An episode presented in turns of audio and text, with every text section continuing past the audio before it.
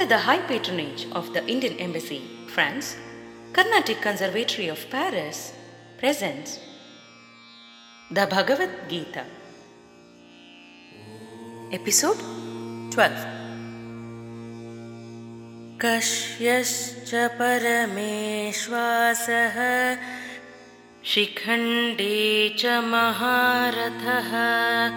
दृष्टद्युम्नो विराटश्च सत्यकिश्चापराजितः King of Kashi, the supreme archer, Shikhandi, the mighty warrior, Drishtadyumna and Virata, and Satyaki, the invincible. द्रुपदो द्रौपदेयाश्च सर्वेशः पृथिवीपते सौभद्रश्च महाबाहुः शङ्खादद्मुः पृथक् पृथक्।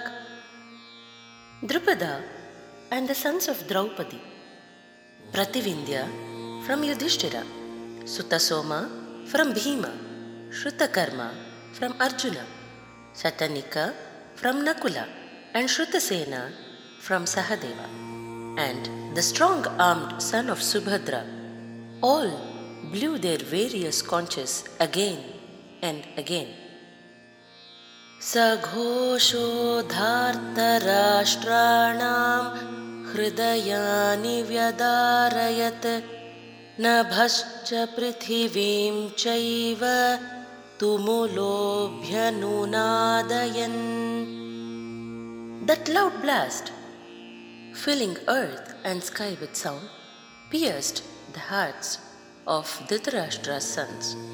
Sanjaya conveyed to Dhritarashtra that this blast from the Pandavas' side pierced the hearts of the Kauravas. It touched earth and sky. That is included all possible hierophantic values as against the mere earthy confusions of the conch blasts of the Kauravas. Bhishma's leonine roar only touches the earth.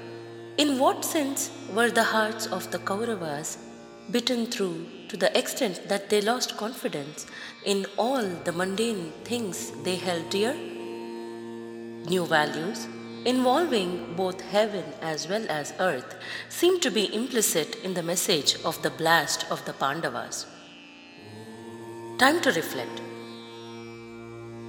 Extraordinary can be an overwhelming emotion, can induce insecurity, or can be inspiring.